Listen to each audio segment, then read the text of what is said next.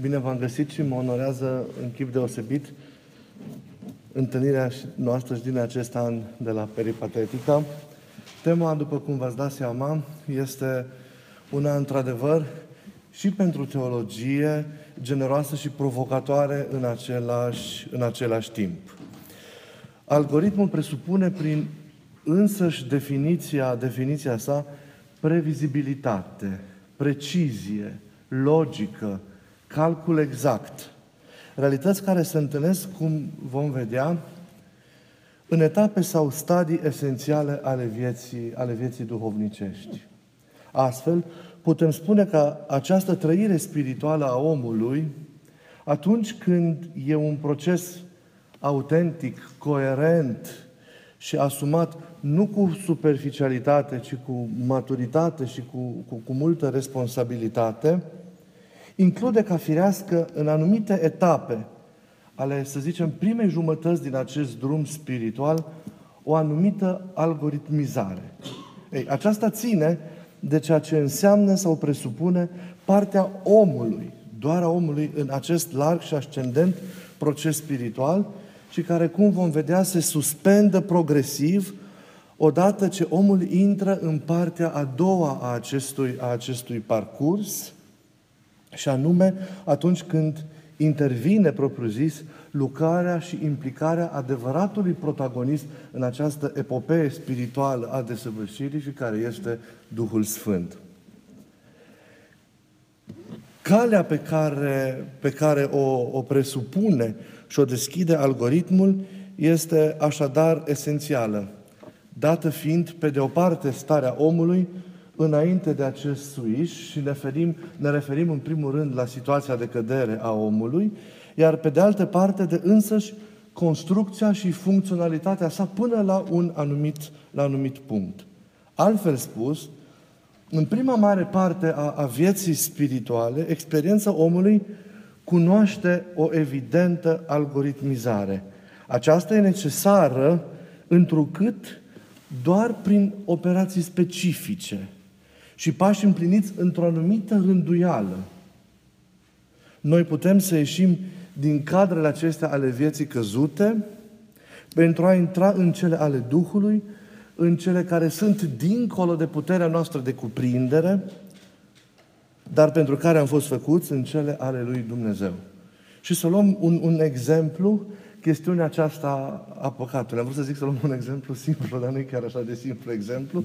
Dar să luăm chestiunea aceasta a păcatului, realitatea care, conform părinților mistici și părinților spiritualității noastre, îl îndepărtează cel mai mult pe om de Dumnezeu și îi împiedică, îi împiedică devenirea. Ei, împotrivirea omului față de acesta cunoaște anumite stadii specifice, iar ajungerea omului la, la, la, la nepătimire, care înseamnă nemișcarea răului, nici măcar în gândul, în gândul, în gândul său, presupune, presupune împlinirea unui periplu personal ridicat pe aceste scheme, pe aceste construcții insurmontabile, cum sunt conștientizarea, de exemplu, a păcatului. Realizarea faptului că El este împotriva naturii, deși ne-am obișnuit atât de mult cu El încât cumva a devenit natural – Apoi, asumarea acestei stări, care nu este o lucrare, iarăși, ușor de împlinit, dar este esențială în, în, în, în, această, în acest periplu duhovnicesc, părerea de rău, iertarea, îndepărtarea cauzelor, curățirea minții, paza acesteia și așa mai departe. Iată etape esențiale și necesare, care nu se pot escalada, nu se pot împlini într-un mod, în sensul de, de, de a le împlini într-un mod haotic, nu pot fi, nu pot fi ocolite. Și sunt multe astfel de, de, de, de situații similare în, în, viața, în viața duhovnicească. Vedeți, există anumiți algoritmi, există regula, mai cu seamă în stadiile inițiale și în stadiile medii ale acestui parcurs duhovnicesc. Realități importante pentru corectarea noastră, pentru ridicarea noastră și pentru, pentru zidirea, noastră, zidirea noastră în bine. Ei bine, această algoritmizare inițială se suspendă apoi, treptat, în măsura în care omul își biruiește în sine cele ale căderii. se subțiază, se purifică pentru a face loc tot mai mult Duhului. Omul atunci pășește coerent spre libertate. Acolo, în acele stadii, legile obișnuite sunt suspendate pentru a face loc unei lucrări suprafirești, metalogice, am zice, metaraționale, a unei lucrări care e dincolo de puterea noastră de cuprindere și care este patronată și întru toate diriguită de către, de către Duhul Sfânt. Ei, algoritmizarea aceasta, dar și suspensia ei în acel stadiu mai înalt al vieții duhovnicești, poate fi urmărită foarte elocvent în situația, în situația rațiunii.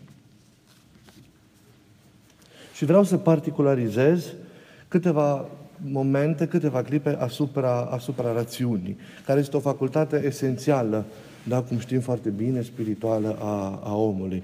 Și vom observa acolo rolul sau partea ei în procesul interior al credinței și vom înțelege modul în care cele afirmate sau amintite de mai sus se pot, se pot împlini. Trăim, trăim în general vremuri când de foarte multe ori fie se supradimensionează rolul, rolul rațiunii, acordându-i se valențe și funcțiuni pe care nu neapărat le are, fie se manifestă un divorț fățiș între credință și rațiune, negându-i se acestea din, din, din urmă orice determinare în lucrarea, în lucrarea desăvârșirii spirituale. Și nu este acest lucru, acest lucru firesc. Un mare gânditor creștin contemporan spunea Rațiunea, fără lumina credinței, a străbătut în istorie căi laterale care riscă să o facă să piardă din vedere ținta ei finală. Credința lipsită de rațiune, insistând maxim doar pe experiență, doar pe sentiment exclusiv, cade în acel pericol grav de a fi redusă la un misticism bolnăvicios sau la, sau la superstiție. Astfel, credința adevărată nu exclude rațiunea, ci o presupune, o asumă, dându-i de plina, de plina valorizare. Apropierea de Dumnezeu nu se realizează, cum zicea marele nostru teolog român, Părintele Dumitru Stăniloae, printr-un salt cumva în afara, în afara rațiunii, ci printr-un continuu exercițiu al puterilor, al puterilor ei. Dacă rațiunea, fără dar și poate, joacă un rol capital în diversele aspecte ale vieții omului, vocația primordială o are ea de împlinit așa cum, cum ne și gândim probabil în spațiul acesta al credinței, al credinței omului. Ea ce face?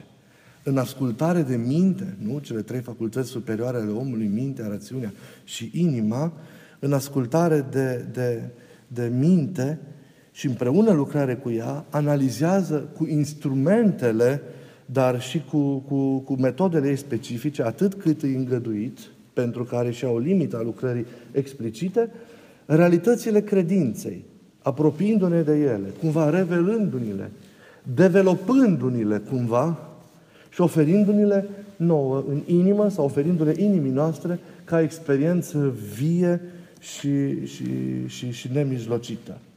Ei, concret, cumva sintetizând, în lucrarea credinței în viața noastră, două sunt momentele în care rațiunea are un rol esențial și unic. Primul, cel al fundamentării noastre duhovnicești prin stădarea de a cunoaște și înțelege datele credinței, sau altfel spus, prin aprofundarea surselor care, cum știm, pentru credință reprezintă Scriptura și celelalte monumente ale, ale, ale tradiției, și apoi cel al descoperirii rațiunilor din lucruri, în vederea contemplării lui Dumnezeu prin, prin ele. Așadar, sunt, sunt două momente importante în care rațiunea omului are un rol extraordinar de, de, de important. Și ei, ei sunt specifice algoritmizările, toate aceste calcule care fac parte din procedeile ei, din procedeile ei firești. Primul moment caracterizează, cum spuneam, așadar, uh, începuturile, să zicem, ale vieții noastre în Hristos, Nu? Când ne informăm, când cunoaștem, când ne punem întrebări, când încercăm ca prin, prin rațiune să, să, să introducem în interiorul nostru realitățile duhovnicești pe care le, le, le observă și le sesizează mintea în demersul ei către, către Dumnezeu. Iar cel de-al doilea moment al vieții spirituale în care rațiunea are un, un, un rol extraordinar de, de important este un moment mai înalt și anume atunci când omul se, deja începe să se curețe. Deci momentul acesta nu mai ține, nu mai ține de partea aceea de început, ci ține de momentul în care omul începe, începe să se curețe, să se purifice și atunci primește de la, de la Duhul Sfânt darul de a-L contempla pe Dumnezeu în cele create. Un dar care, așa cum spune bunoară Sfântul Maxim Mărturisitorul și alți mari părinți, precede contemplarea lui Dumnezeu directă, contemplarea lui Dumnezeu în slavă, să zicem, față către față. Mai întâi îl contemplăm pe Dumnezeu în rațiunile care există în lucruri și pe care omul obișnuit nu le poate sesiza, nu le poate surprinde uh, prin, prin simțurile sale, prin simțurile sale uh, obișnuite.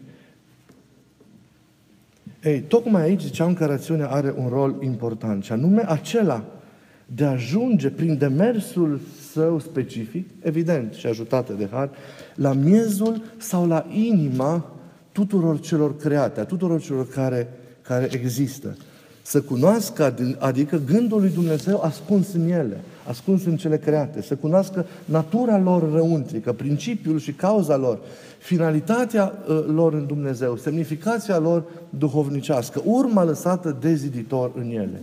Cu alte cuvinte, rațiunea noastră pregătește prin lucrarea ei calea acelei intuiții finale revelatoare care face ca rațiunea respectivului lucru să poată fi contemplată.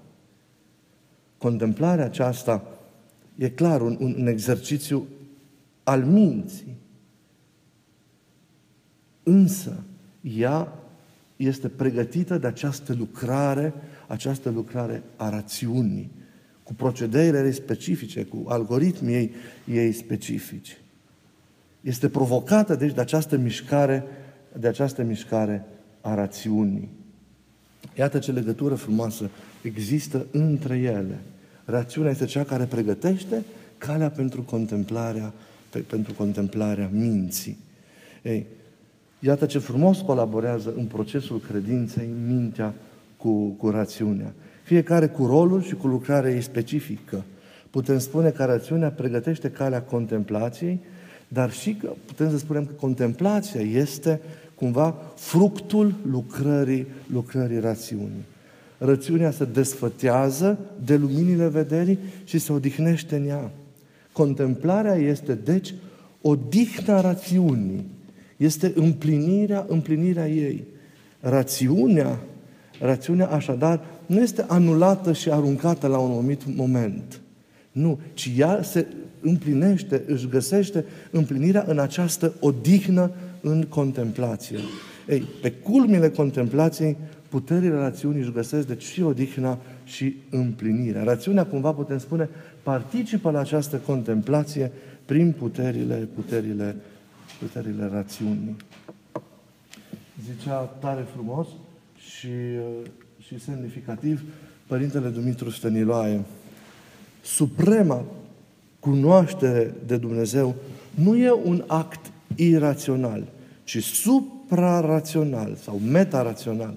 Adică nu se realizează prin renunțarea prematură la rațiune, printr-un salt direct în afara, în afara ei, ci prin depășirea rațiunii la un nivel care nu o desfințează, dar care îi conferă odihna după exercitarea cea mai deplină a puterilor ei rațiunea supremă înalță, adică Fiul, Logosul, Cuvântul lui Dumnezeu, înalță rațiunea, rațiunea noastră mai presus de puterile ei, fără însă, fără însă să o, să o anuleze. E, iată cum și rațiunea caută prin demersul ei propriu specific, de care țin toate algoritmurile acestea duhovnice și, și, și, și toate, tot acest procedeu bine stabilit și, și bine rânduit de Dumnezeu, caută deci comuniunea cu Dumnezeu, e orientată spre El îl găsește ascuns în datele revelației, dar și în rațiunile care există, care există în, uh, în lucruri. Ei, revenind, vedeți, omul trăiește și în viața spirituală după anumiți algoritmi pentru că este o făptură rațională. Iar adevăratul proces interior nu anulează rațiunea. Algoritmii țin cumva de rațiune, fiind modalități specifice de exercitare, de funcționare a ei. Și ei sunt depășiți la un nivel care nu îi desfințează, dar le oferă și lor o dihnă după împlinirea de plină a sensurilor sau a funcțiunii, a funcțiunii lor. Ei, rezultatul împlinirii, împlinirii algoritmilor spirituale în viața omului nu e un capăt de drum, ci e un început. Un alt început în care Duhul Sfânt vine cu libertatea, vine cu noutatea și cu adevăratele împliniri pentru a-l ridica pe om și pentru a-l atrage, pentru a-l răpi în latura vieții dumnezeiești. Este un moment în care rațiunea, cu, cu algoritmii, cu modalitatea ei proprie de funcționare, nu se suspendă în sensul de a fi înlăturată, ci își găsește împlinirea într-o dihnă, o dihnă a contemplației, pentru ca omul, cu mintea apoi, coborâtă în inimă, să poată să trăiască realitățile vieții lui Dumnezeu, realitățile vieții, vieții nesfârșite. Rezultatul, așadar, nu e acest capăt de drum, ci răpirea în frumusețile sau în strălucirea slavei lui Dumnezeu. Viața noastră spirituală, așadar, nu este, nu este o pendulare între acești algoritmi inerent structurii și funcționalității noastre interioare până la un punct. Și momentul de unde ar începe exclusiv lucrarea suprafirească a Harului. Nu e un balet între acești doi poli, ci o trecere succesivă caracterizată de ceea ce în teologie numim sinergism, da? împreună lucrare, colaborare strânsă, chiar dacă la începuturile vieții spirituale domină faptul sau domină efortul omului susținut de atâția algoritmi, la sfârșit prevalează eliberarea, libertatea în lucrarea dulce, sfințitoare și desăvârșitoare a Harului, a Harului Dumnezeu. Deci avem algoritmi până la un punct, după care avem, prin intervenția Harului, care devine protagonist, protagonistul acestei lucrări spirituale de săvârșirii omului, avem suspens aceasta într-o odihnă lor pentru ca omul să poată contempla, să poată să respire aerul libertății, libertății lui, lui Dumnezeu. Mulțumesc mult de tot!